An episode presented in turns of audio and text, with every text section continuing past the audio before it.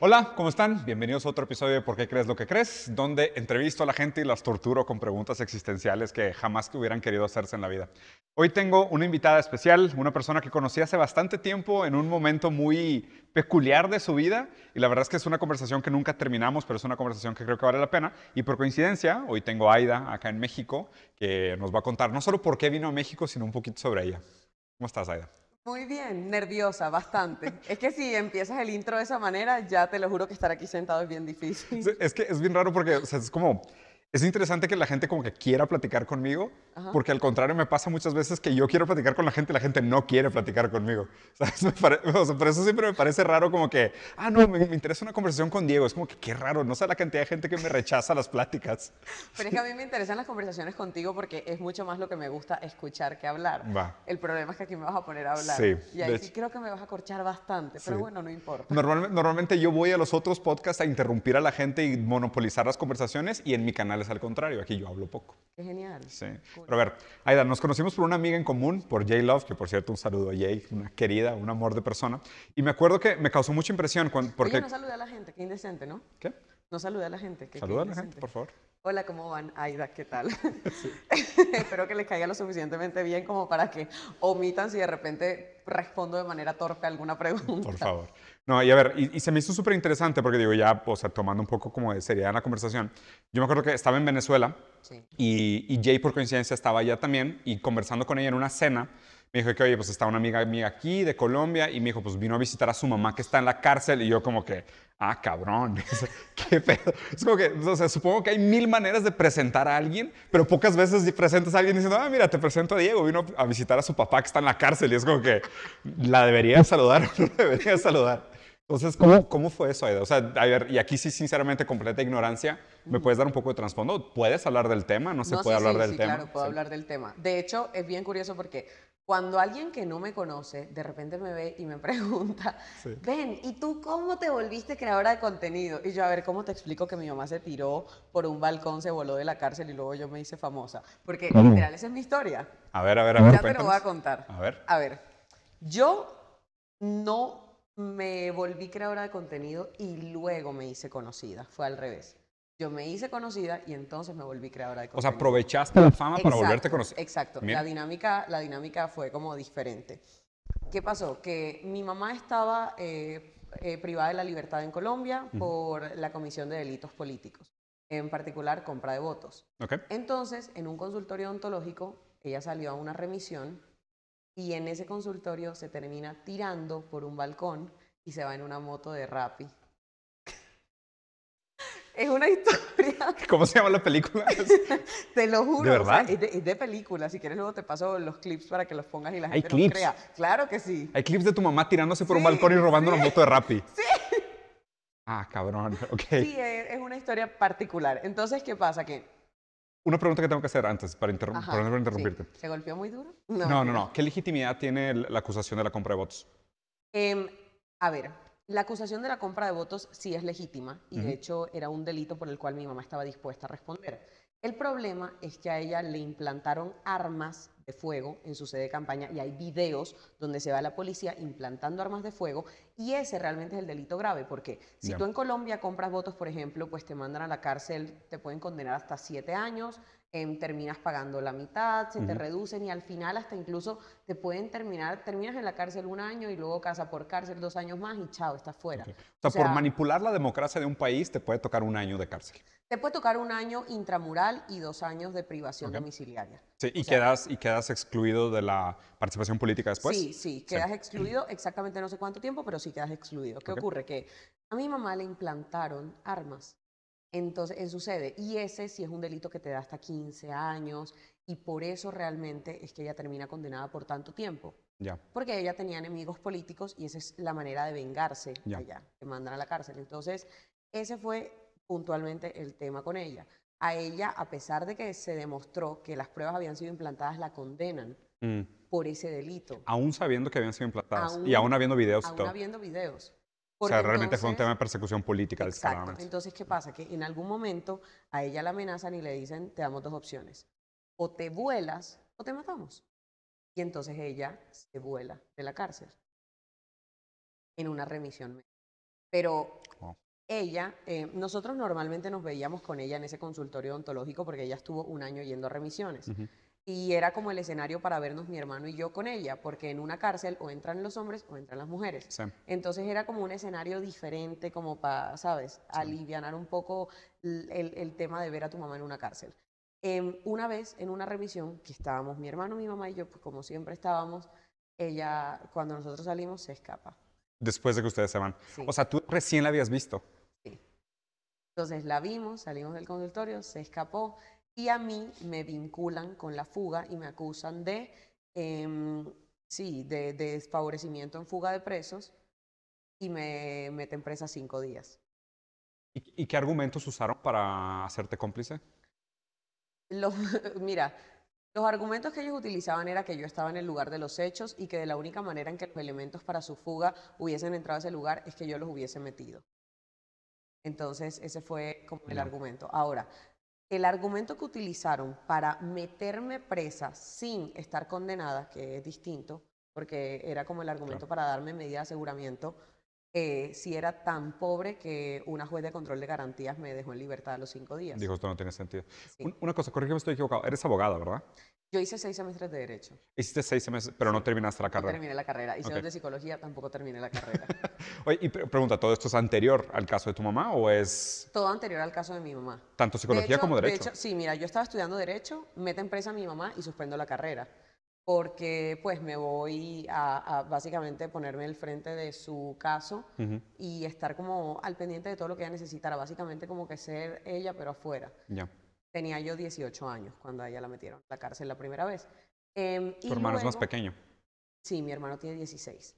Y luego de eso, em, me mete en presa. Ah, me devuelvo a mi ciudad a estudiar psicología y dije, bueno, voy a estudiar otra carrera y en segundo semestre me metieron presa a mí y tuve que suspender la carrera. ¿Qué carrera sigue? Es como que, o sea, si el derecho no lo logró ayudar, si la psicología tampoco me funcionó, o sea, ¿qué va a ser? Política, supongo, ¿no? Es como que, o sea, ¿dónde está el poder entonces? Vamos a ser influencer. Sí. Ah, bueno, mira, qué interesante, sí, cierto, acabaste como influencer después. Sí.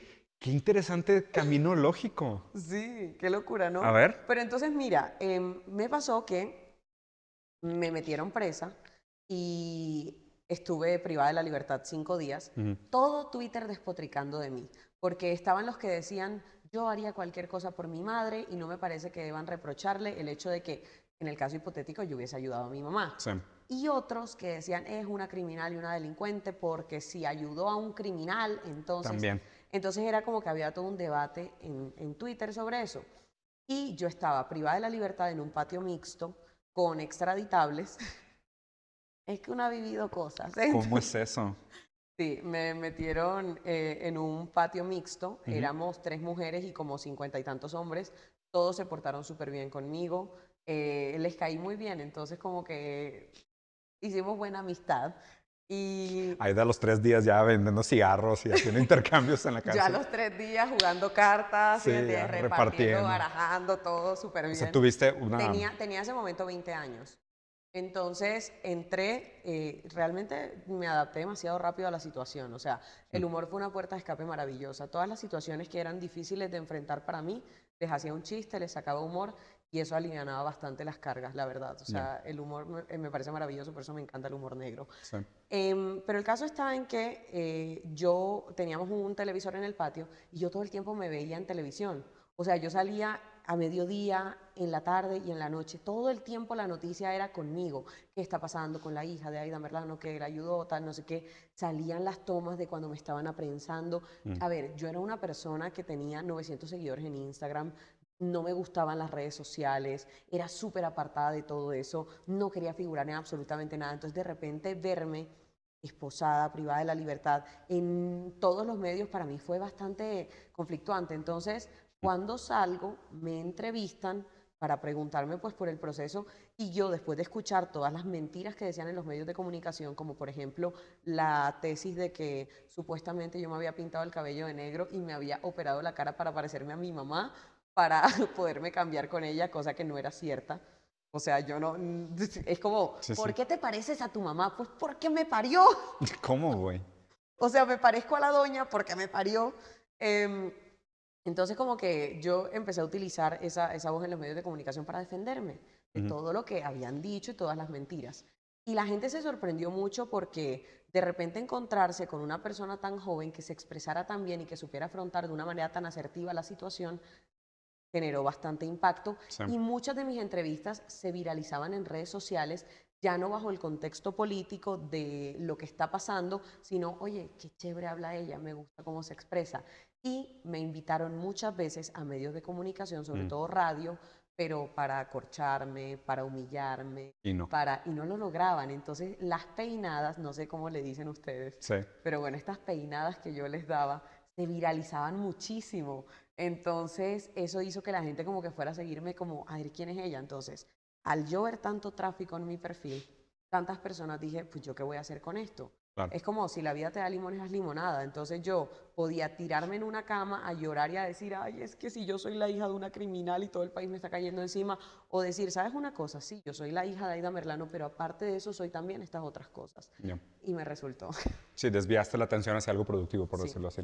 Qué, interesante, porque, o sea, entonces, digo, perdón la, falta de conocimiento sobre los, detalles del caso, pero, o sea, es interesante como, o sea, tuviste los 15 minutos de fama, simplificando el, el, instituto, ¿no? Y también no minimizando el dolor, porque también es algo que, que me gustaría platicarlo contigo. O sea, tuviste ese momento sumamente mediático y después de eso se detona esta figura pública. Pero fíjate que, no, o sea, no lo había pensado y ahorita que lo preguntaba medio en broma y no tanto, el de haber estudiado Derecho y haber llegado hasta ese punto, de haber encabezado el caso de tu mamá, haber usado tus capacidades y tus conocimientos para llevar un tipo de, cobertura sobre la justicia que se aplicaba o no. Después, el haber estudiado Psicología, supongo que también como consecuencia de todo lo que sufriste y lo que, las situaciones que se dieron y la tensión, ansiedad, estrés y críticas y demás. Y después acabar como creadora de contenido. Sí. Para que veas, es bien interesante. Hay un, hay un pensador que me gusta mucho que escribió un libro que se llama La guerra del Golfo, del Golfo nunca sucedió.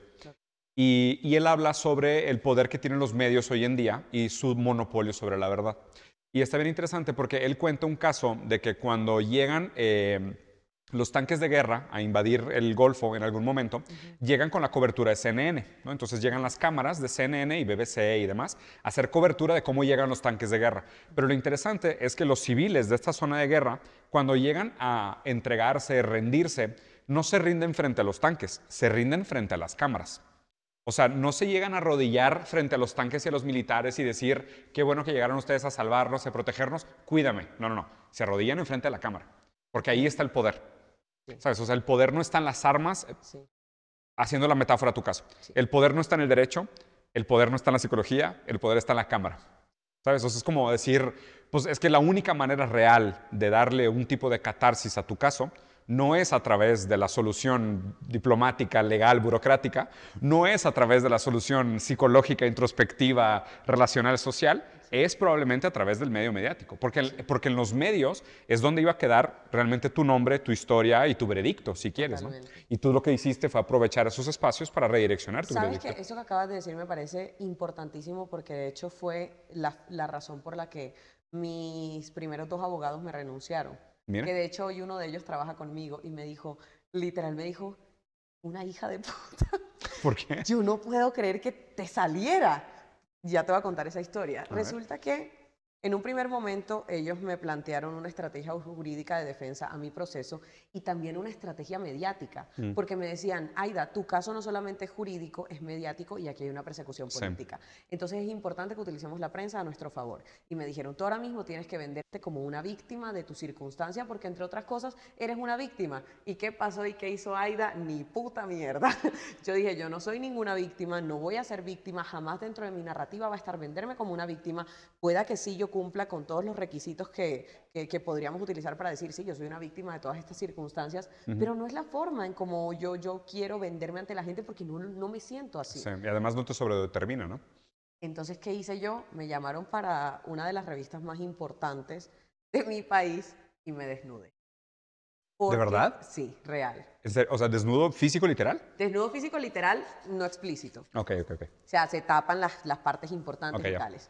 Y fue como una catarsis personal, porque no se trataba solamente del impacto mediático, que evidentemente yo sabía lo que iba a generar, sino que es que yo me sentí desnuda a la fuerza. Mira, cuando a mí me capturaron, La forma en cómo lo hicieron no fue simplemente llegando a mi casa con una orden de captura y diciendo, baje que la vamos a llevar capturada. No, lo hicieron de la forma más violenta posible. O sea, ellos me sacaron una pistola. también. Claro, me sacaron una pistola en el panorámico del carro cuando yo iba entrando al parqueadero del edificio. O sea, no había necesidad. Entonces, de las cosas que argumentaba la jueza es que hubo un uso desproporcionado de la fuerza y totalmente. Mm. Ellos no tenían que ponerme una pistola en la espalda mm. jamás. O sea, no había necesidad de hacerlo. Entonces, me ponen la pistola en la cabeza, me pone, perdón, sí, sí, me apuntan a la cabeza por el panorámico del carro, me bajan del carro, me ponen la pistola en la espalda, eran personas vestidas de civil, ni siquiera tenían insignias de la policía. Yo pensé que me iban a matar para mandarle el video a mi mamá. ¿Sí me entiendes? O sea, fue una situación fuertísima. Entonces, cuando yo de repente, después de unos segundos de pensarme mil cosas, rompo en llanto, volteo y le digo a la persona, por favor, te ruego que no me mates, me dice, no, no, no, esto es un operativo de captura, somos la Policía Nacional. No había necesidad de someterme a eso. claro. Solamente con una boleta de captura me hubiesen llevado. Yo era estudiante universitaria, tenía 20 años, o sea, no era necesario. El punto está, y te, y te contaba todo esto, se me olvidó. no, no, no, o sea, estamos hablando... No, me imagino, y estábamos hablando un poco como del poder mediático. Sí, ah, bueno, te, te sigo contando. Entonces, como todo esto pasó de esa manera, obviamente mis abogados decían, no, véndete como la víctima pero para mí fue una catarsis porque yo sentí que a mí me desnudaron a la fuerza. Mm. Yo no quise hacerme famosa nunca. Yo no quise que me expusieran por todos los medios de mi país. Yo no quise que me apuntaran con una pistola ni que me llevaran de esa forma tan violenta. Yo no quise que me expusieran a toda la humillación porque es súper humillante. Y sobre todo que si yo no tuviese la personalidad que tengo, hubiese pasado mucho más fea la situación. claro. Entonces, mi catarsis fue decir, ustedes me conocieron de esta manera, vulnerable, esposada, vuelta nada. Yo quiero que ustedes me conozcan ahora de esta forma. Y ese desnudo para mí representó tantas cosas. Fue como un... ¿Qué más liberador que no solamente quebrantar una cárcel, sino también los estigmas de las personas? ¿Sabes? Fue como, esta es mi manera de liberarme no solamente de los barrotes de una cárcel, sino de los barrotes mentales que mucha gente tiene. Entonces fue maravilloso y obviamente también me puso en una posición de víctima, no eres. Porque eres una mujer que toma las riendas de su vida y que fue, se desnudó y fue portada de una revista. Entonces fue bastante fuerte. Y mis abogados me renunciaron. Porque dijeron, tú la vas a embarrar, tú eres una persona impredecible. Y yo les decía, es que yo no soy una loca. Yo sé muy bien lo que hago. Y si hago esto es porque tengo la plena convicción de que este es el camino. Y si ustedes no están de acuerdo, pues claro, no, están no pasa nada y uno de ellos todavía hoy, trabaja Regresó y trabaja contigo. Sí, o sea, me parece interesante el movimiento porque de alguna forma es como decir, eh, yo no, o sea, en la sociedad del espectáculo parece que tu propia imagen no es de tu propiedad sino que tu imagen se constituye a través de la manera en cómo se te percibe a través de los medios. Y como los medios dictan la narrativa, es muy fácil que una persona pública tenga su vida entera dictada por los medios. Y ya no importa quién eres, es lo que la gente sabe de ti o lo que se ha mostrado de ti. Entonces una teoría de conspiración repetida al infinito, pues se vuelve real. Entonces me parece que lo que hiciste mediáticamente fue tomar las riendas de tu propia narrativa y decir, no voy a permitir que les digan quién soy, yo les voy a mostrar quién soy. Y yo tengo una manera muy clara de quién creo que soy y esto es lo que les quiero enseñar y, contrarrestarlo con suficiente peso. Y me parece interesante porque justo el, momento digital en el que estamos viviendo permite que una persona individualmente haga, haga contrapeso a todo un aparato mediático, ¿no? que tiene todos sus intereses y todos sus financiamientos. Porque, a ver, Claro, seguramente reportan la noticia porque es una noticia viral, ¿no? Y fue, entiendo que fue un escándalo en su momento en Colombia y se hablaba en todos lados, pero pues tiene que haber fondeo también. O sea, no lo hablan gratis, ¿no? O sea, como que a eso quería llegar. No, no, y de hecho hubo cierto financiamiento a medios de comunicación para desprestigiar mi imagen. Mm. Salían unos titulares espantosos. Y es lo que yo pensaba también. O sea, si mm. yo hubiese sido una chica cualquiera de 20 años, seguramente yo estaría en el otro sí, te mueres. Total, porque era muy fuerte. O sea, tú imagínate tú nunca haber tenido una cobertura mediática o siquiera ser alguien que le gustara a la gente, ¿sabes? Y de repente tener titulares tan crueles. Es más, hubo un, un, medio que en cierto momento, cuando yo hice el desnudo de la revista, salieron a decir la imagen como metamorfoseada de Aida Victoria y como tratando de hacer ver de que esa revista me había llenado de Photoshop. Y estamos hablando de algo que inicialmente puede sonar tonto porque pues que te acusen de usar Photoshop, da igual, tú sabes que en una revista es como que por una, favor. Es una huevonada sí, realmente. ¿Qué revista no está retocada, más bien, no? Sí, Y, e igual pues la gente me veía en videos en mis redes sociales y sabía, o sea, este medio decía que yo era una chica bajita y gorda. Y yo era como, ¿qué? Sí. No, o sea, no tiene nada de malo ser bajita y gorda, pero es que no lo soy porque mientes. Claro. Entonces, ¿qué pasa? Que puede sonar una tontería, pero en el ego de una mujer de 20 años, y sobre todo que si yo hubiese sido alguien insegura, eso me hubiese mandado una depresión terrible. Jugaron demasiado con mi salud mental, demasiado, solamente que nunca me dejé, porque nunca me permití ser víctima desde mi narrativa. Sí. ¿Y qué crees que sean, o sea, qué crees que sean los factores anteriores de tu propia crianza que te dieron las herramientas necesarias para sobrellevar esa situación? Porque estás de acuerdo que no cualquiera la sobrelleva, sí. Yo creo que fue que mi mamá me educó de una manera muy cruel. ¿Muy cruel? Sí. ¿A qué te refieres? Mi mamá era siempre muy dura conmigo. Era muy como de exigirme siempre la perfección y yo tengo un hermano menor. Y en la casa siempre se exige de el hijo mayor que sea perfecto y que todo lo haga bien, y al hermano menor sí se le permite embarrarla. Sí, más A mí nunca me permitían embarrarla y mi mamá siempre fue como muy cruda en sus comentarios hacia mí desde que yo era muy niña. Entonces, ella me, digamos, como que me acorraló tanto intentándome hacer creer cosas de mí que no obedecían a la verdad. Como por ejemplo, mi mamá era el tipo de personas que yo tenía 12 años y me decía, tú eres fría, calculadora y manipuladora. A los y es 12. Como, tengo 12 años. Pero yo me lo creía. Digo, a ver, los niños sí son manipuladores y calculadores, pero no se les dice, ¿verdad? Total, y es como cualquier niño que quiera un helado te va a manipular para conseguirlo, o sea, es obvio.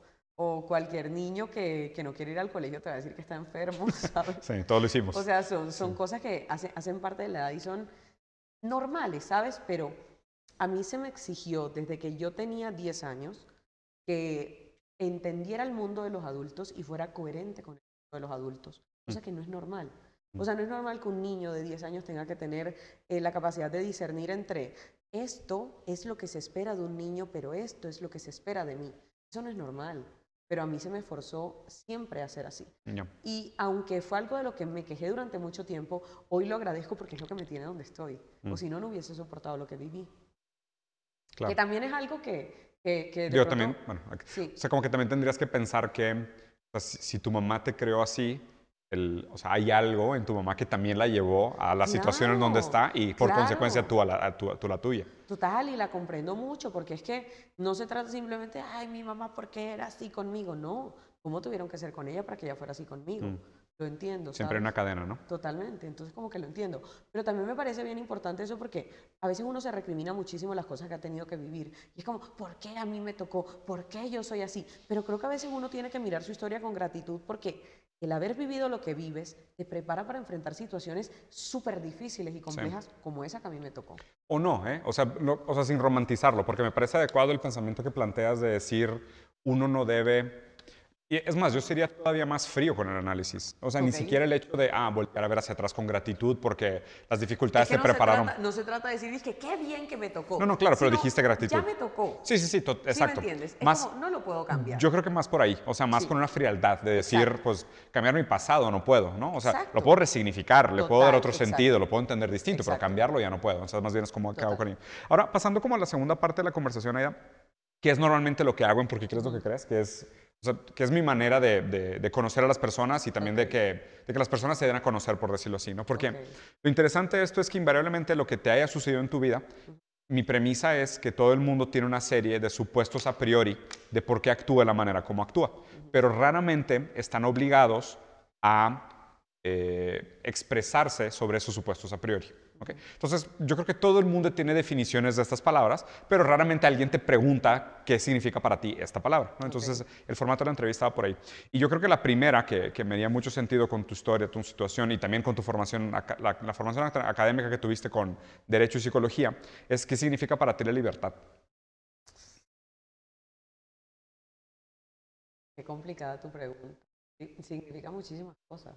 Y qué raro, porque es de esas palabras que la gente usa a, diestra y siniestra como si fuera la cosa más fácil de definir del mundo. ¿eh? Y concuerdo contigo, es, es una de las palabras más decir- difíciles. Mira, A te ver. puedo decir libertad, el segundo bien más importante después de la vida. Cosa que entiendes cuando te privan de la libertad. Cosa que entiendes cuando mm, mi mamá privada de la libertad prefería matarse que verse privada de la libertad. Mamá intentó suicidarse cinco veces estando en la cárcel. Em, entonces, el bien más importante después de la vida, Así que lo es todo después de la vida, la libertad lo es todo. Eso te lo, eso. Sí. Y digo, y hablando un poquito de la parte de derecho, ¿no? O sea, ¿tú crees en una libertad positiva o, natural? O sea, y, ¿te acuerdas que creo que, creo que la, primera vez lo platicamos en la eso cena? Lo hablamos y me lo explicaste. Sí. Pero dale contexto a la gente que o sea, para o sea, ¿tú crees que el ser humano nace dotado de unos derechos que tenemos que respetarles porque son derechos naturales? ¿O los derechos existen porque hay un Estado que los garantiza y hay una serie de instituciones y organismos que garantizan esos derechos? Porque, o sea, por ejemplo, el ser privado de la libertad al mismo tiempo es hegemonía de la violencia por parte del Estado que ejerce el poder de la ley y en este caso podrías afirmar que incluso si hay una cabida para las pruebas, pues realmente merecía perder su libertad bajo el marco legal actual, sin moralizarlo, pero por otro lado también decir, pues todo ser humano tiene un derecho natural a la libertad que invariablemente lo que haga deberíamos de respetar. Que a ver, que tampoco es, que tampoco es invariablemente lo que haga, o sea, hay un contexto bajo el cual vivimos en sociedad y se tienen que respetar algunas cosas, pero tú estás más inclinada a que el humano nace naturalmente dotado de estos derechos y hay que respetárselos sí o sí, o hay una serie de condiciones contingentes e incluso poderes estatales y organismos que son culturales y históricos que nos determinan qué es lo que deberíamos de entender como libertad. No, yo creo que es un poco de ambas. Porque evidentemente tú naces, claro que sí, dotado de derechos, pero hay un momento en el que la misma sociedad te exige que cumpla ciertos requisitos para poder seguir teniendo esos derechos. Mm. Es como, por ejemplo, los países en los que está impuesta la pena de muerte. Mm. Sí, tú naces con el derecho a la vida a excepción de ciertos casos de en si haces algunas cosas. de la vida. Em, naces con el derecho a la libertad, sí, a excepción de ciertos casos en los que te quitan tu derecho a la libertad. Tienes hasta derecho al trabajo, exceptuando ciertos casos en los que seguramente te privan de ese derecho. Entonces, claro, tú naces dotado de derechos, pero hay una sociedad y hay una serie de márgenes que marcan parámetros bajo los cuales tú sí tendrías esos derechos y te los podrían constreñir. Va. O sea, pregunta de seguimiento para seguir entendiendo tu lógica. ¿Tú crees que nosotros somos libres de tomar decisiones? O sea, ¿el ser humano es libre o realmente, a ver, te lo, voy a plantear tal cual como, para que no sea pregunta trampa. O sea, ¿tú crees que el pasado nos condiciona a tomar algunas decisiones? ¿El pasado nos condiciona a que solo podemos tomar una decisión o el pasado no nos condiciona para nada? Yo sí creo que el pasado te condiciona. ¿Completamente, parcialmente o nada? Parcialmente. Ok. A entender las cosas desde una perspectiva que te lleva a tomar ciertas decisiones. Ok. O sea, sería como, ¿te define hasta dónde puedes decidir? No, no, es que te limite o te defina, simplemente que te da como las herramientas para que tomes ciertos caminos y no otros. Es como la justificación de tus decisiones, ¿sabes? Enmarca tu libertad. Exacto. Exacto. Entonces, o sea, si, si, pues, si, ponemos esto en palabras, o sea, como filosóficas, o sea, crece en un libre albedrío, pero es un libre albedrío condicionado, sí, parcial. O sea, decir, por supuesto, nuestro pasado nos determina, pero no nos sobredetermina. Por ejemplo, ¿yo soy libre de acabar con tu vida en este momento? No sé, ¿lo eres? Se supondría que sí, pero yo sé que van a haber unas consecuencias. Yo puedes pero no son consecuencias, sí, lo puedo intentar ahora, este, pero no son unas consecuencias de que yo diga, es que luego no voy a dormir por las noches y la intranquilidad y el peso que sentiré en mi alma no me dejará vivir. No, es que existe una sociedad donde hay unas normas en las que si yo atento contra tu vida, me van a castigar, me voy a ir a la cárcel y me van a pasar ciertas cosas. Mm. Entonces, tengo el libre albedrío de acabar con tu vida. Sí, pero existe una sociedad con una serie de normativas que te limitan a que tú hagas ejercicio de tu libre albedrío. Yo, yo creo que, o sea, porque plantean las consecuencias de. Justo, y además del, del, marco de las consecuencias por las cuales tomamos o no tomamos algunas determinadas decisiones, yo diría incluso que tu capacidad de contemplar eso como una opción habla de tu pasado. Totalmente. ¿Sabes? O sea, y en ese sentido es donde creo que el pasado es parcialmente condicionante. Total. O sea, no cualquiera pensaría en matarme durante una entrevista en un podcast. o sea, es que creo que eso... Te, voy a poner un ejemplo. Yo em, he hablado con personas que vienen de situaciones muy difíciles y siempre me sorprende y me genera bastante escalofríos cómo hablan de la muerte de una manera tan natural, mm. porque conozco personas que vienen de barrios en los que era normal estar jugando fútbol y que de repente en la esquina mataran a alguien. Entonces, evidentemente tu pasado te condiciona. Si yo no he vivido ese tipo de circunstancias, para mí la toma de decisiones es completamente distinta. Entonces, claramente sí te condiciona tu pasado, parcialmente. ok, parcial. ¿Y dónde está la libertad? O sea, ¿dónde, dónde no estás condicionada por tu pasado? ¿Dónde sí eres completamente libre? No, es que yo no creo que uno sea completamente libre. No, entonces, pero, entonces no somos parcialmente condicionados, estamos totalmente condicionados. Está bien. Entonces, no, no, no, no, no, no te quiero cambiar de opinión. O sea, quiero ver por qué, plant o sea, por qué Yo habías planteado estoy así. dispuesta a cambiar de opinión las veces que sea Haces bien, necesario. Me pero- parece maravilloso. Pero entonces, o sea, o sea ¿crees tú que eres realmente tan no? bueno eh, No, a ver. hablando y argumentando No, no era la intención, que, pues. que- no, tú eres muy bueno argumentando y, y me encanta que me hagas cambiar de opinión. No, no, pero no era la intención, ¿eh? O sea, yo... No, yo cero, yo lo que a ver, que yo te digo mi postura personal, yo sí. creo que sí tenemos parcialmente una libertad, pero mi idea actual es que nuestra libertad está mucho más en el error que en el libre albedrío.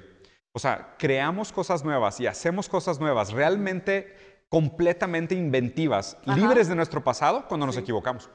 O sea, porque si actuamos bajo nuestra propia razón, que, que ahorita te voy a preguntar sobre tu idea de razón, yo creo que cuando actuamos razonablemente, actuamos condicionados por la propia idea contingente, lo que es razón, socialmente y históricamente constituida. O sea, porque, o sea, por ejemplo, mi siguiente pregunta, o sea, ¿qué es para ti el bien y el mal? Entonces, supongo que este caso te cambió mucho la idea de bien y mal, ¿no? Totalmente, son conceptos súper subjetivos porque, por ejemplo, el debate más frecuente en Twitter ya te, ya te habla mucho de lo que la gente contempla como bien y mal. Porque es bueno ser buena hija. Sí, Ujú. ok. A mí se me acusó en su momento de ayudar a mi mamá a volarse de una cárcel en el momento en el que su vida corría peligro. Claro. En el caso hipotético de que yo lo hubiese ayudado, ¿hice bien o hice mal? Porque por un lado tenemos el amor de una hija que estaría dispuesta a hacer eso por su madre, todo hablando en términos hipotéticos, y por otro lado tendríamos a una persona que está favoreciendo la comisión de un delito y cometiendo un delito per se. Sí. Entonces, ¿qué es el bien y el mal? Un concepto absolutamente subjetivo que en la cabeza de cada quien tendrá tantas interpretaciones posibles Mm. y que al final del día, para mí, el bien es lo que tú puedes hacer y te deja dormir por las noches. Ya está. Ya. O sea, sumamente individual. Sumamente individual. Ya. Mi lectura, mi lectura yo creo que sería más haciendo una división entre ética y moral.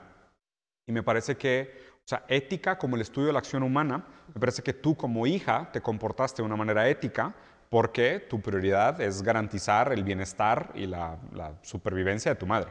Entonces, éticamente hiciste lo correcto. Lo inmoral del acto es que lo hiciste en contra de aquello que está determinado como legal o ilegal en un momento determinado histórico por una Sí. sociedad. Y quebrantando un acuerdo que tengo de convivencia en una sociedad. Sí. Porque para estar dentro de la sociedad yo tengo que cumplir con ciertos Sí. acuerdos. Sabes que hay, un- hay un caso que siempre me llama mucho la atención que se usa hipotéticamente, que es, em, vamos a suponer, ¿no? O sea, porque hay, hay diferentes versiones de, de de la, no sé, el estudio de la acción humana, ¿no? Sí. Hay una idea que es el estudio deontológico, que es lo que está bien siempre se tiene que hacer porque está bien, no importa la situación. Eso Ok. es Kant, es deontología, ¿no? Entonces Kant decía, si llegan a tu casa y tus hijos están escondidos arriba y llegaron a secuestrarlos y te preguntan, ¿dónde están tus hijos? Como mentir está mal, tú no puedes mentir ni siquiera para protegerlos. Porque la idea es que a la larga en la sociedad, si todo el mundo actuara según el deber ser todo el tiempo, eventualmente se arreglaría la sociedad. ¿ok? Esa es, obviamente es una versión muy medieval, muy Sí, antigua, total, ¿no? total. De- deberíamos de siempre hacer lo correcto, siempre invariablemente la situación. Ese es el imperativo categórico, ¿no? De hacer siempre las cosas bien porque sí. Por otro lado, hay gente que dice que no, o sea, tienes que pensarlo de manera utilitaria. Es de que ahorita estoy haciendo algo malo, que es mentir, pero estoy mintiendo para salvar la vida de mis hijos. Entonces, una maldad mejor, menor contra una maldad mayor. Entonces, utilitariamente, la utilidad humana, la, utilidad social que se produce, garantiza que tu decisión se justifique, por decirlo así, ¿no? Entonces, estás haciendo un mal menor para un mal mayor. Y luego, lo raro es que ya en los estudios más, más modernos, más recientes de la ética, se hablan de cosas como, a ver, si alguien secuestra a mi hijo, yo lo agarro a batazos hasta que me digan dónde están. Igual creo que debería ir a la cárcel por agarrarlo a batazos, pero no me arrepiento por haberlo hecho y no me, no me deberían de castigar moralmente por haberlo hecho, pero igual es un crimen. Sí, sí, sí. ¿Sabes? O sea, Sí. como, como decir, hay cosas en la acción humana que tienen consecuencias porque implican algún tipo de resultado negativo, pero invariablemente tienen una propia lógica de lo que están tratando de hacer en el sentido de conservación, preservación, bla, bla, bla. Totalmente. Sí. Sí. Que, que en tu caso me parece raro porque justo como que lo, lo individual se, se acaba como sobreponiendo lo social y parece que lo que la gente quisiera hacer es como juzgarte desde afuera y ponerte como este modelo universal de decir, ¿qué hubiera hecho una buena hija, no? Sí, es bien curioso. Justamente recibí, a mí me encanta responderle a los haters porque, porque me gusta. Es un ver, deporte muy peligroso, ¿eh? La gente normal, no, pero es que hay donde te das cuenta de que en realidad, o sea, el hater no tiene razones para odiarte. Sí, claro, sí. sí, O sí. sea, en tu caso, tú Digo, qué- manejas un contenido Qué paciencia la tuya. bastante intelectual, ¿sabes? Y normalmente te siguen personas bien estructuradas que te pueden... No, me sigue cada subnormal, sobre todo los haters. No, no, no. Ok, entonces creo que nos vamos a entender muy bien lo que te voy a decir a continuación. A ver. Yo siento que hay gente que te odia porque sí. Ah, sí, sí. Porque amaneció de mal humor, porque te volviste el reflejo de lo que quisieran ser y no pueden, porque les recordaste a la ex que le pegó los cachos, cualquier mamada, ¿sabes? O sea, te odian por cualquier pendejada. Entonces, a mí a veces me gusta responder para entender sí puedo aprender algo del odio de esa persona o en efecto puedo ratificarme que hay gente pendeja en el mundo. Entonces, alguien me, me, ponía como un comentario así de odio diciéndome eso, eso pasó ayer, como que diciéndome que la justicia en este país no funciona porque yo estaba libre y todo el rollo. Entonces, es más, hasta me decía, ¿cómo es posible que tú utilices tus redes sociales después del proceso que tienes? Entonces yo le respondí decentemente, oye, mira, no existe ninguna previsión legal para que yo haga uso de mis redes sociales. Mm. Actualmente yo estoy en un proceso que todavía pues no, no ha, eh, digamos, no ha finalizado. Em, pero tienes toda la razón, es verdad, la justicia en este país no funciona, por eso hay muchísima impunidad. Entonces él me dice, ah, este, lo que pasa es que, bueno, como dicen que ayudaste a tu mamá a volarse, y yo le dije, bueno, te pregunto, piensa en tu mamá y dime qué hubieras dispuesto a hacer por ella. Y me dijo, tienes toda la razón, Dios te bendiga, no lo había visto desde esa perspectiva. Qué raro que crean Dios. Qué, loco. Y entonces ahí también es lo que yo digo, ven, la gente que cree en Dios en su mayoría y que me ataca, lo hacen de la manera más loca y contraria a Dios posible. Porque ven, o sea, Dios no te dice que no juzgues porque el juicio realmente recae sobre Él. Las hace juzgándome. Que hace criticando tantas vainas que son pecado eh, según tú, pero tú también haces otras que son pecado, no entiendo. Entonces, la gente es súper hipócrita. ¿Crees en Dios? ¿Eres, ¿Eres creyente? Sí, sí, yo soy creyente.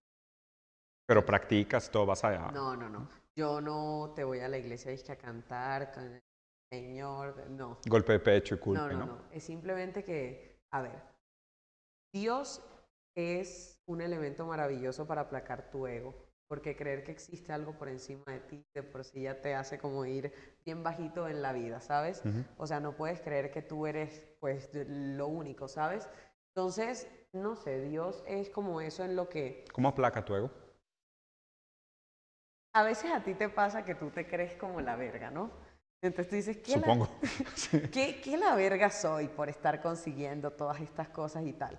Pero de repente creer que hay una fuerza del universo que te limpia el camino y que de cierta manera te ayuda a conseguir lo que tienes, hace que se te bajen un poquito los humos de creerte la verga, ¿sabes? Ya. Hay una fuerza. ¿Y tiene un, plan, tiene un plan para ti? Ay, quiero creer que sí. ¿Crees en el destino? Sí. Sí, porque hay cosas que me han pasado por destino. ¿Tipo?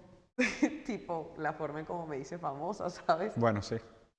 O sea, ¿en qué momento de la vida tú le preguntas a alguien? Pregúntale a los creadores de contenido, bueno, ¿Y tú cómo te hiciste creador de contenido? Entonces te dicen, yo empecé a hacer videitos y poco a poco se me fueron viralizando hasta que conseguí lo que tengo. Qué orgulloso me siento de todo lo que he conseguido. En mi caso es como, ¿y cómo te hiciste creador de contenido? Pues una vez mi mamá se tiró por una ventana, ella saltaba su libertad y yo saltaba la fama. O sea, es, una cosa re loca. Entonces, ¿qué más que destino que eso? O de repente no sé, estar en un momento puntual de tu vida en el que te sientes de una manera X y se te aparece una oportunidad de trabajo que dices, wow, era de pronto lo que yo necesitaba para entender un poco hacia dónde quiero ir. Mm. O de repente esos sucesos casi que, no sé, casi que milagrosos que, que no sé, te, te, te, te cambian la vida. Entonces yo sí creo en el destino. Ya. ¿Tu mamá sigue en la cárcel? Sí. De hecho, hace poquito se la llevaron a Colombia.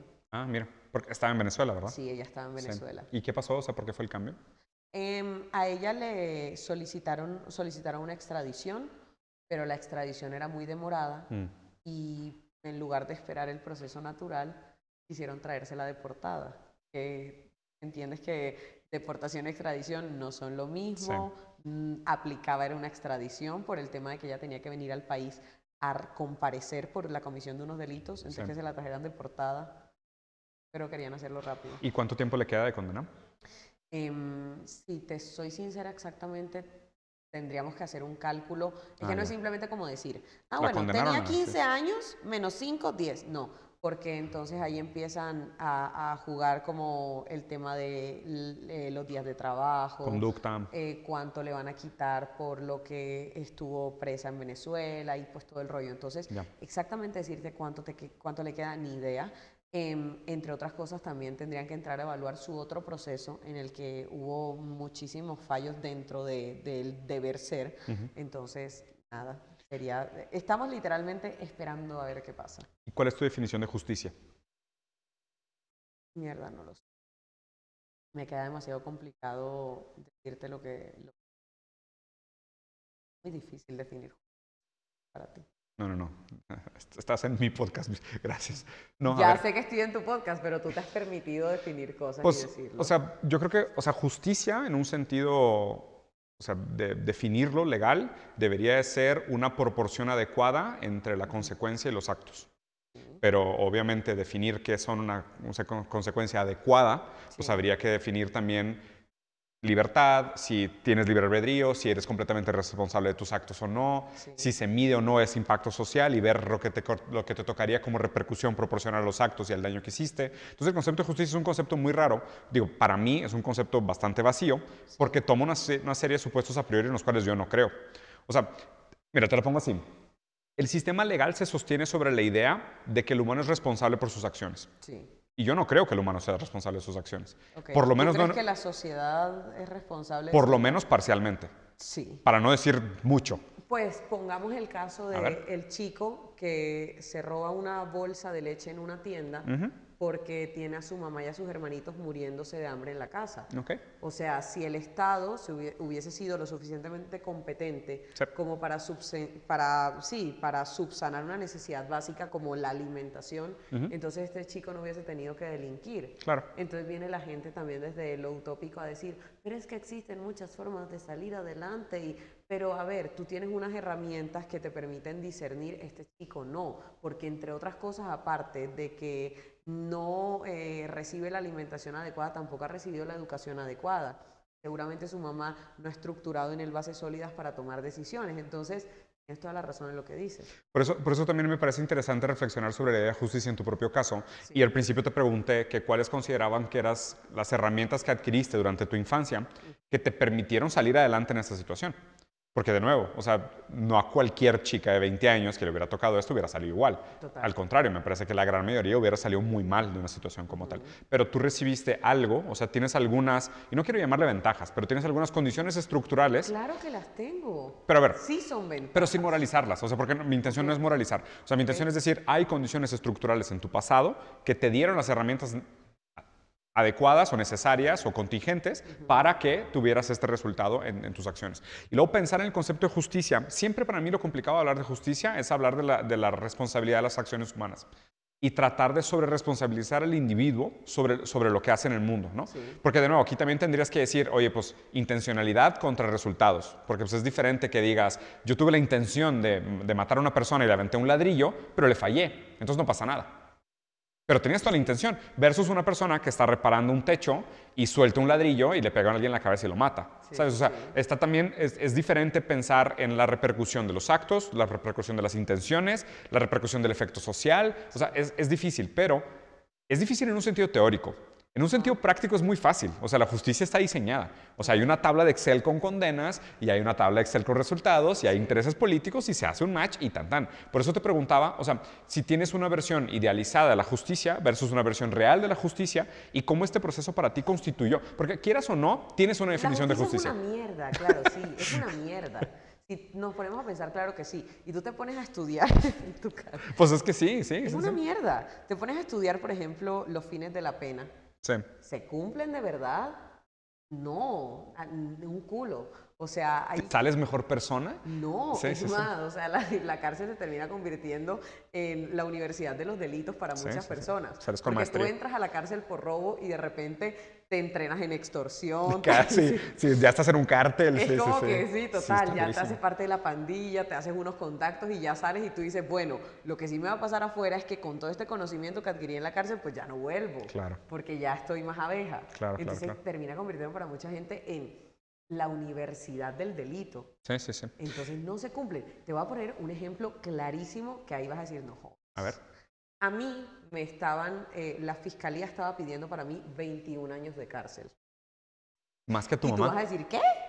¿Cómo así A que tu mamá 21 eran años de 15, ¿no? Claro, ¿sabes por qué? Porque estaban diciendo que yo favorecí en la fuga de mi madre.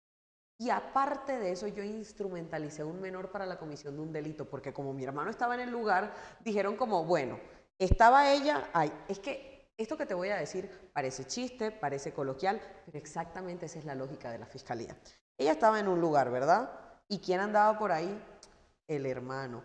Bueno, como nosotros, acusándola de favorecimiento en la fuga de presos, no podemos mandar a privarla de la libertad eh, sin ser condenada, o sea, no Ujú. le podemos dictar medidas de aseguramiento, hay que meterle un delito más grave. ¿Qué otro delito se puede meter? Ah, andaba el hermano ahí. Bueno, digamos que es que ella instrumentalizó al hermano.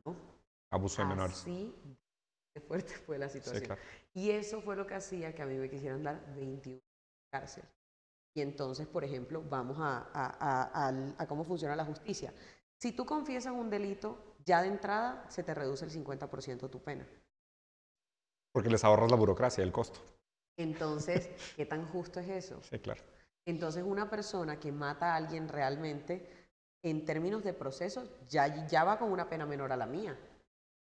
¿Te parece justo que yo me vaya a la cárcel 21 años y una persona que mató a alguien se vaya, yo qué sé, 10, 12? Sí, esto no lo ocurre. No es justo.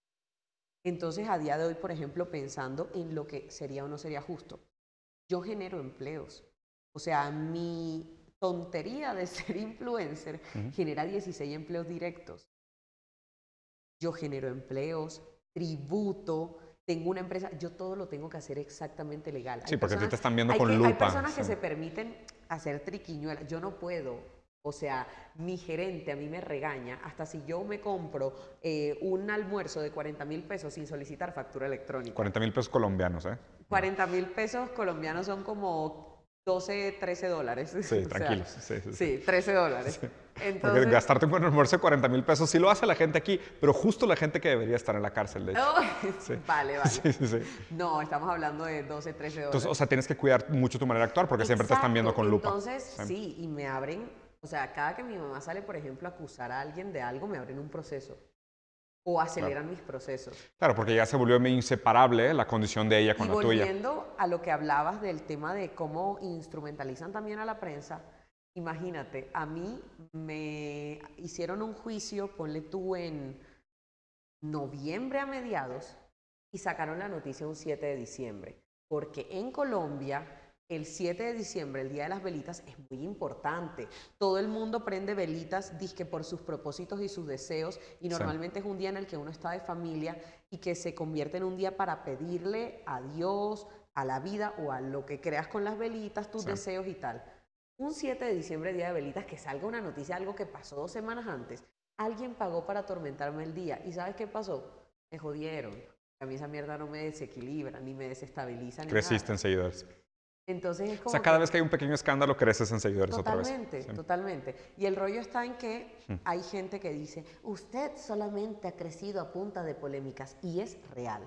Yo sí he crecido a punta de polémicas. Pero la razón por la que crezco y me mantengo es porque la polémica es como el estruendo de una bomba. Todo el mundo voltea y dice qué está pasando. Claro, pero si no hay nada ahí, no se quedan. voltear. Claro. Pero el contenido y tu esencia es lo que hace que la gente permanezca con su mirada puesta en ti. Mm. Entonces, si tienen razón, claro que he crecido a punta de polémicas, pero la razón por la que la gente se mantiene mirándome es porque hay otras cosas aparte. Sí, de claro, eso. porque si no sería un pico de sub y baja y la gente no se Totalmente, quedaría y demás. sí. totalmente. De hecho, o sea, hay, hay otras preguntas que la verdad es que desvían en otros temas que la verdad es que creo que no, no agregan mucho a la conversación, entonces no quiero perder el tiempo. Más bien para cerrar me gustaría pensar, Aida, o platicar contigo sobre, o sea, qué planeas hacer, o sea, cómo te ves de aquí en adelante, o sea, qué, qué, qué papel juega en estructurar tu propia idea de ti, esta historia, porque por más que digas, la, el victimismo no me constituye, ¿no? Ok. O sea, tú, tú en algún momento dijiste, yo no me voy a poner en ese papel de víctima y no me quiero quedar ahí. Pero invariablemente la situación te constituye de, de otra forma, Sí, ¿no? sí, sí. O sea, no de la manera como querías, a lo mejor una amalgama mixto híbrido entre lo que pensabas que iba a ser y lo que acaba siendo, pero te constituye eventualmente, ¿no? Y, o sea, ¿y cómo? Porque todavía eres joven, o sea, ¿esto qué juega en tu, en tu plan de lo que quisieras hacer, de, los, de las metas que buscas alcanzar, de la propia dinámica familiar que todavía tienes con tu mamá y tu, y tu hermano, que de alguna manera juegas ahí un rol pivotal como de, de, de, pues de sostenerlos y demás. O sea, ¿qué, qué, qué planeas hacer? ¿Qué van a hacer con mi vida, con mi proceso, con mis temas personales? Porque mira, te voy a contar una cosa. Hace poquito yo tuve una situación en la que casi me voy a la cárcel 17 eh, ¿Ajena a esto? No, dentro de este contexto.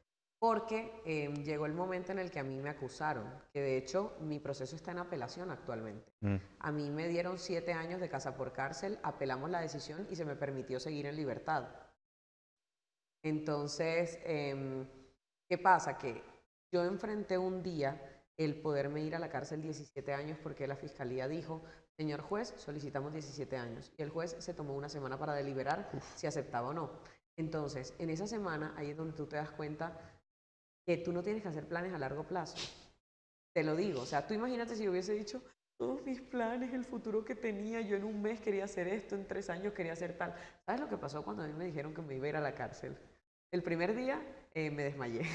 ¿Te desmayaste? sí, sí, cuando el fiscal dijo eso y cerramos la, la audiencia, yo empecé a respirar muy rápido por la ansiedad y ahí fue donde me di cuenta si me da un episodio de ansiedad no puedo respirar muy rápido porque te sobreoxigenas. Sí, sí, sí. Entonces, ¿qué me pasó? Que empecé a hiperventilar y me desmayé. Ya me paré y estaba, me abrí los ojos y estaba en el piso. Entonces dije, ok, no puedo volver a hacer eso.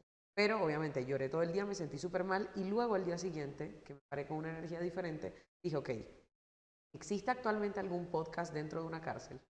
Y entonces dije, pues si me meten presa, voy a crear un podcast dentro de una cárcel. La gente se burlaba mucho de mí y decían, me, ponían en los comentarios de mis posts, oye, te hablo desde la prisión, que es una, es una canción de salsa que empieza, oye, te hablo desde la prisión.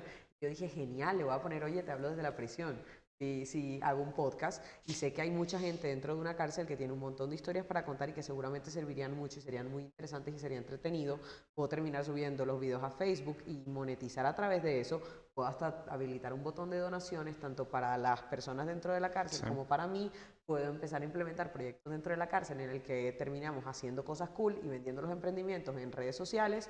Y pues nada, me estructuro un modelo de negocio dentro de la cárcel. Entonces, cuando me haces esta pregunta de ahora qué sigue para tu vida, realmente yo no me hago planes a tan largo plazo. Yo intento vivir en cortico porque yo no sé qué va a pasar conmigo. Pueda que termine en una cárcel o pueda que termine afuera. Y volviendo a esa pregunta que me decías de por qué creo en Dios, porque de cierta manera pensar que Él tiene planes conmigo aliviana mis cargas. Ya, delegas esa responsabilidad. Delego esa responsabilidad en Él como, como que tú, mira, yo no sé, de pronto yo, yo no sé, creo que en algún momento lo hablamos, no sé si tú crees o no en Dios. Mm, yo soy ateo, sí. Pero la verdad es que el tema no me interesa, o sea, el tema me parece irrelevante. Total, total. Pero el rollo está en que, por ejemplo, dale una explicación psicológica a lo siguiente, pero, a ver. o sea, tú te vas a enfrentar a algo complejo y de repente tú dices, Señor, que a donde yo vaya sea tu presencia la que me preceda, Marica, te sientes empoderada. A mí me emperra de una manera que yo siento que nadie puede conmigo. Yo entiendo, yo entiendo muy bien el factor funcional de un ser omnipotente que está de tu lado.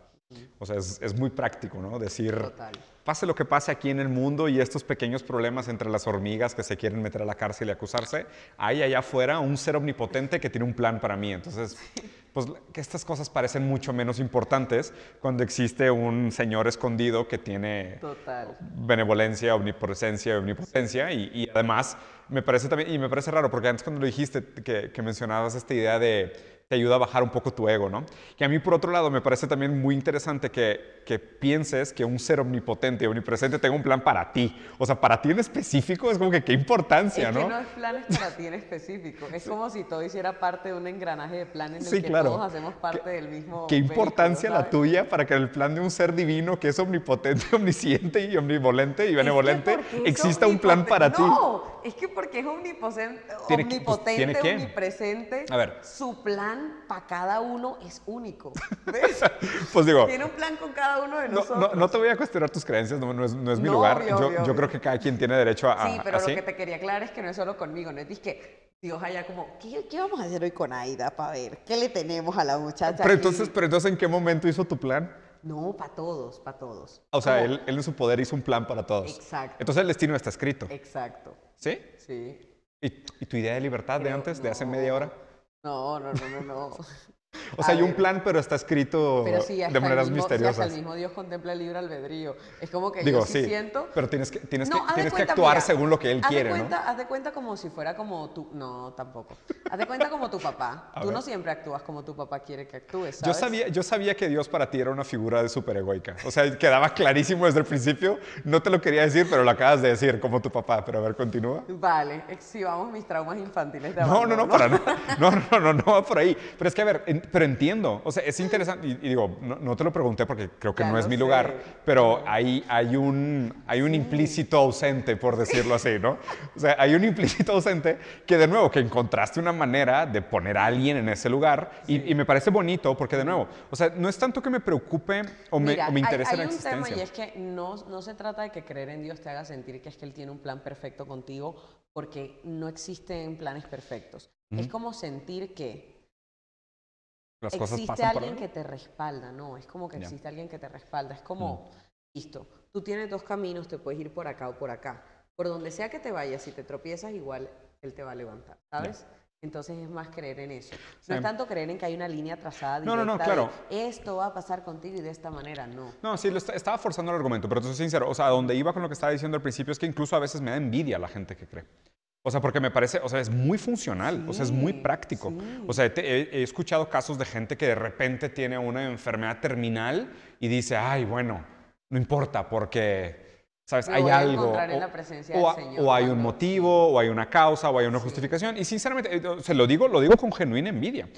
tú, sabes, o sea, el caso, por ejemplo, de la enfermedad de mi hijo, es algo que a mí me pesa muchísimo y siempre me ha costado muchísimo trabajo. Y hasta me molesta cuando me topa gente que dice, no, pues es que Dios quería que te tocara esto. No, no mames, o sea, eso, eso, sí es pura mierda. Sí, yo, ahí, es donde, ahí es donde me molesta, ¿sabes? Ahí, donde la gente transforma el, los, los disfortuitos, o sea, los, los, los malos acontecimientos que suceden, porque la vida es un gran caos, y tratan de romantizarlos y revertirlos y transformarlos en... O sea, yo, Ay, bueno, ahí no, ya, ahí me pierdo. O sea, yo siento que uno tiene que entender que hay cosas de Dios y cosas del hombre, ¿sabes? O sea, como que hay vainas que en verdad es como que Dios... Yo, yo me imagino a Dios tipo, ay, a mí no me culpen de eso. O sea, eso yo no tengo ni puta culpa. Eso es problema de ustedes. Es como que yo que sé, hubo un fenómeno natural ocasionado por la contaminación y viene y dice, ay, ¿por qué Dios eh, le mandó esta tragedia a este pobre pueblito? Ay, y Dios tipo, marica, estás contaminando. Yo qué puta culpa tengo de que seas una mierda, o sea. Sí, pero, pero por ejemplo, los, los niños que nacen con SIDA o con cáncer, total, Dios estaba ahí o Dios no estaba ahí. Dios estaba ocupado. Marica, es, no, es jodido. Dios ese día tenía, tenía otras cosas que hacer, ¿o qué? Dios ese día dice, ay, hay una ardilla. Ay, puta, Bueno, chin. Bueno, toda África tiene sida. Bueno, ni modo. A la próxima generación no se me escapa. O sea, sí. O sea, ¿cómo, cómo, permite Dios la existencia del mal? No, ahí sí me queda jodido, porque es que el bien y el mal tienen que existir. Y hay cosas... ¿Tienen que? Claro. Son necesarios. Claro, sí. Okay. Y nuestro sufrimiento entonces es necesario. A veces sí, a veces no. No, ya, estos, estos argumentos se, se, prestan a muchas interpretaciones bastante complicadas que no creo que... Sí, a veces no. ¿Qué te está pareciendo México? ¿Es la primera vez? Me encanta, es mi primera vez en Ciudad de México, pero no mi primera vez en México, porque he ido a Cancún. Ah, pero Cancún es como... sí, sí, sí, es diferente. Sí, tengo entendido que es como Cancún. Y como creadora de contenido, o sea, porque sé que me comentaste esta idea de, o sea, te interesa de alguna manera también como conectar con el público mexicano y empatizar con la gente en México. O sea, ¿te parece que hay muchas similitudes entre latinoamericanos? O sea, específicamente entre Colombia y México. No, sí, claro que hay muchas similitudes. Eso sí. ¿Cómo o qué? Sea, pues aparte del idioma. Bueno, sí aparte del idioma, también, si te pones a pensar, vámonos al lado más básico. Tú ves memes colombianos que entiendes perfecto y de los que te ríes. Sí. ahí la similitud. Mm. Hay un montón de situaciones de cómo afrontamos ciertas circunstancias, de cómo afrontamos ciertas cosas. Y por ejemplo, por mi lado en el que yo me dedico al humor, tengo audiencia de México. O sea, mi audiencia de México está como en un 2.2%. Ya. Estaríamos hablando como de unas ochenta y tantas mil personas, que no es mucha gente, pero sí a veces me, me, comenta gente de México y de hecho me pasó y esto me sentí tan famosa, yo me sentí 11. A ver. Me saludaron dos personas que eran mexicanos, pero en dos contextos diferentes, que estaban caminando normal y me dijo, güey, me encanta tanto tu contenido y yo. ¿De qué qué? ¿Hola? eres? Sí. De aquí. Y yo, ¿y tú sabes quién soy yo? Sí, yo te sigo por tus videos y yo ¡ah!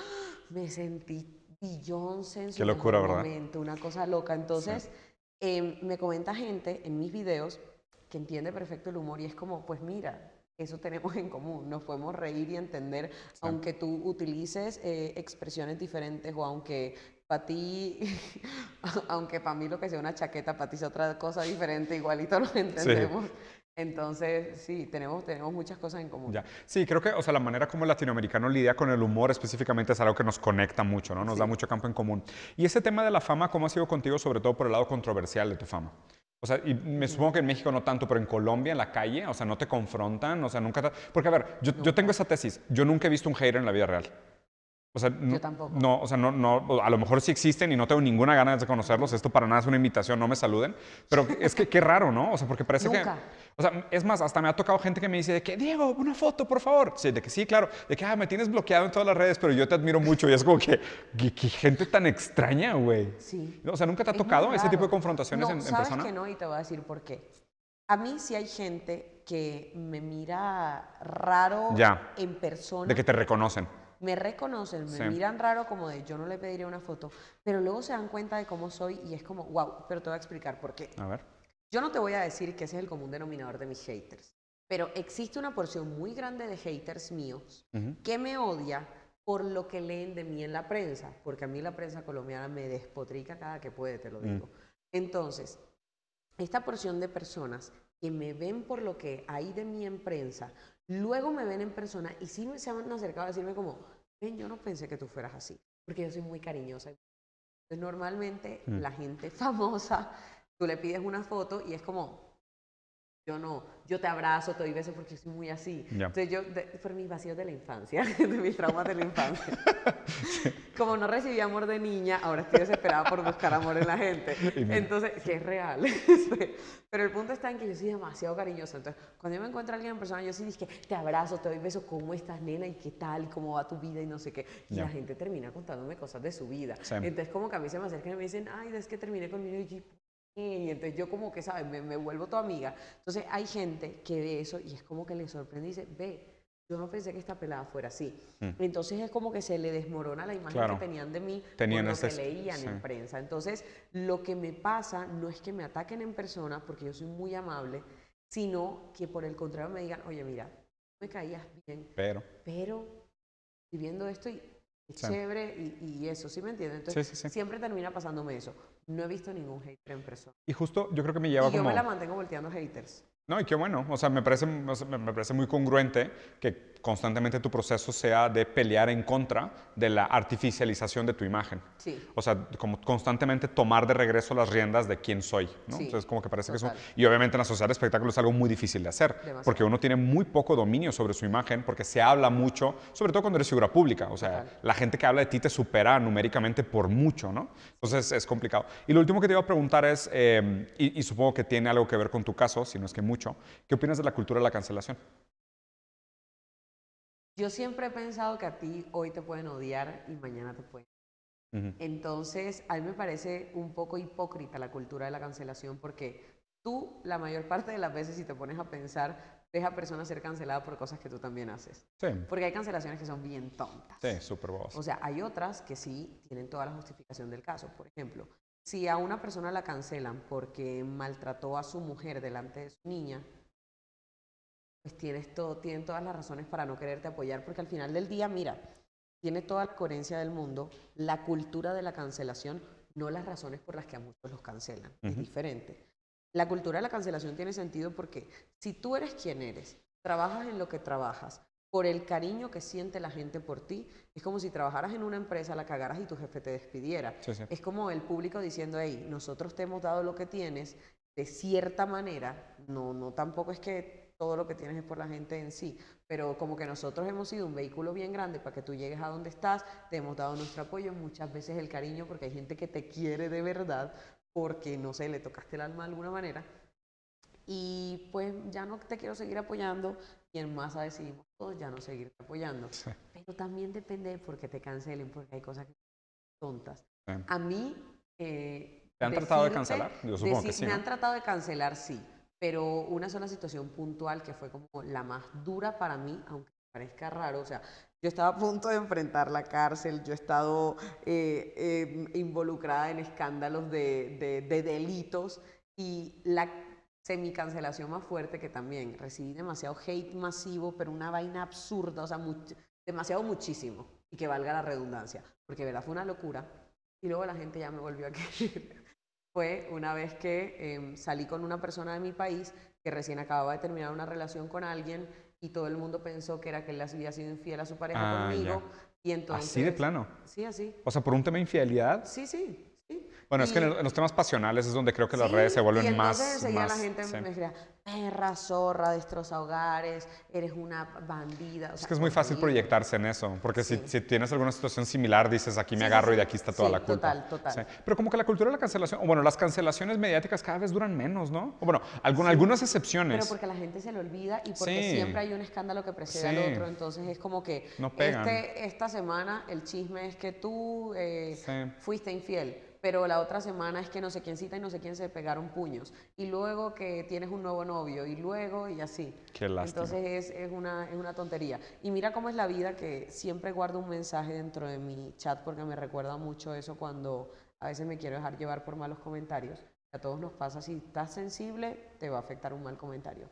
Hubo una persona que para esa época me escribió como perra asquerosa. Y luego hay un mensaje abajo donde decía, estoy viviendo una situación difícil, Em, acabo de ver tu historia y me reí muchísimo y sabes, como que gracias por hacer este tipo de, videos y tal.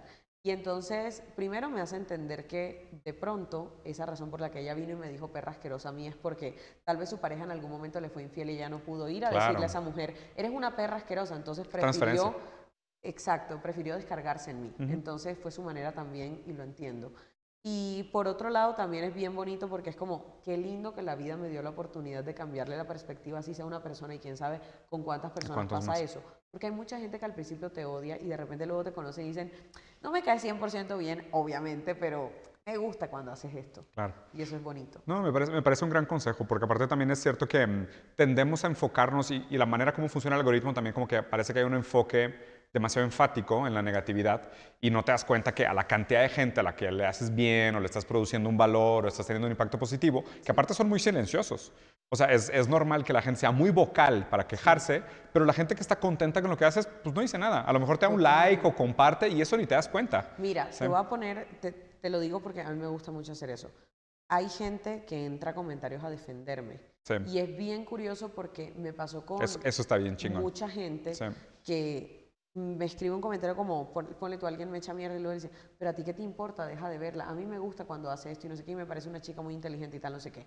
Y de repente yo entro al DM para mandarle una nota de voz diciendo, oye, muchas gracias por tu comentario y tal, porque yo intento realmente responder todo lo que veo. Y entro y nunca me ha respondido una historia, nunca me ha reaccionado una historia. Pero te defendió en un comentario. Pero me defendió en un comentario. Entonces hay gente que no te responde porque les apena un poco el amor. Yo siento que a la gente le apena el amor, el odio no la gente se siente súper orgullosa de odiar a alguien. Buen punto. Pero les apena decir, hey, te amo, te quiero, me caes bien.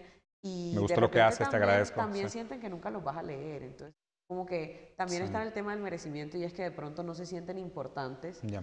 El hater tiene un ego en el techo, ¿sabes? Cree que todo lo que tiene que, decirlo tiene que ser escuchado. no, el que te quiere es un poco más humilde porque es como, ella ahí toda grande con ese montón de seguidores, ¿qué va a ver lo que yo le diga? Nunca me va a leer. Nunca me va a leer. El hater no, el hater es como, yo tengo algo para decirte, ¿sabes? Escúchenme todos. Y me vas a leer, atentos todos. Esta es una perra hijo de puta. Tan grandiosos, ¿no? Pues muy bien, Aida, te agradezco muchísimo la entrevista. Espero que te haya gustado. La verdad estuvo muy cool la plática. como para el final. No, qué bueno. La verdad es que qué cool, porque o sea, entiendo que el tema era muy complicado y al principio no sabía exactamente cómo darle la forma porque me interesaba más a cómo mí no me apena hablar de mi situación. No, no, no, está súper bien. me pone nerviosa hablar de mi contexto, sino hablar contigo es lo que me pone nerviosa. Perdón, pero, pero, pero a mí no me gusta el morbo, ¿sabes? O sea, no quería transformar, o sea, no, no me gusta el amarillismo, o sea, no, no, no iba por ahí. O sea, me interesa mucho más que, que se vea la calidad de tus ideas por detrás de las decisiones que has tomado a que simplemente el, lo que ha pasado mediáticamente, que me parece que siempre es como muy injusto y creo que se logró. Pero bueno, a todos muchas gracias por llegar hasta aquí, espero les haya gustado. Si quieren ver a Aida, ¿dónde te pueden seguir? Me pueden seguir en mi Instagram, arroba Aida Victoria M. Por allá los espero. Muy bien, ahí los van a ver. Aparte de todo su, su, capacidad y su inteligencia, la verdad es que es bastante chistosa la chica, entonces realmente vale la pena. Y quiero agradecer también a la gente de Butler que nos prestó el espacio hoy para grabar este podcast. Está muy chingón el espacio. Y me van a ver aquí más seguido porque ya vi que tiene unas cabinas de streaming muy chingonas para Twitch. Y la gente aquí, al parecer, es buena para los juegos de peleas, entonces tengo que venir a ver si es cierto. Entonces nos vemos por acá muy pronto. Cuídense y muchas gracias. Corte.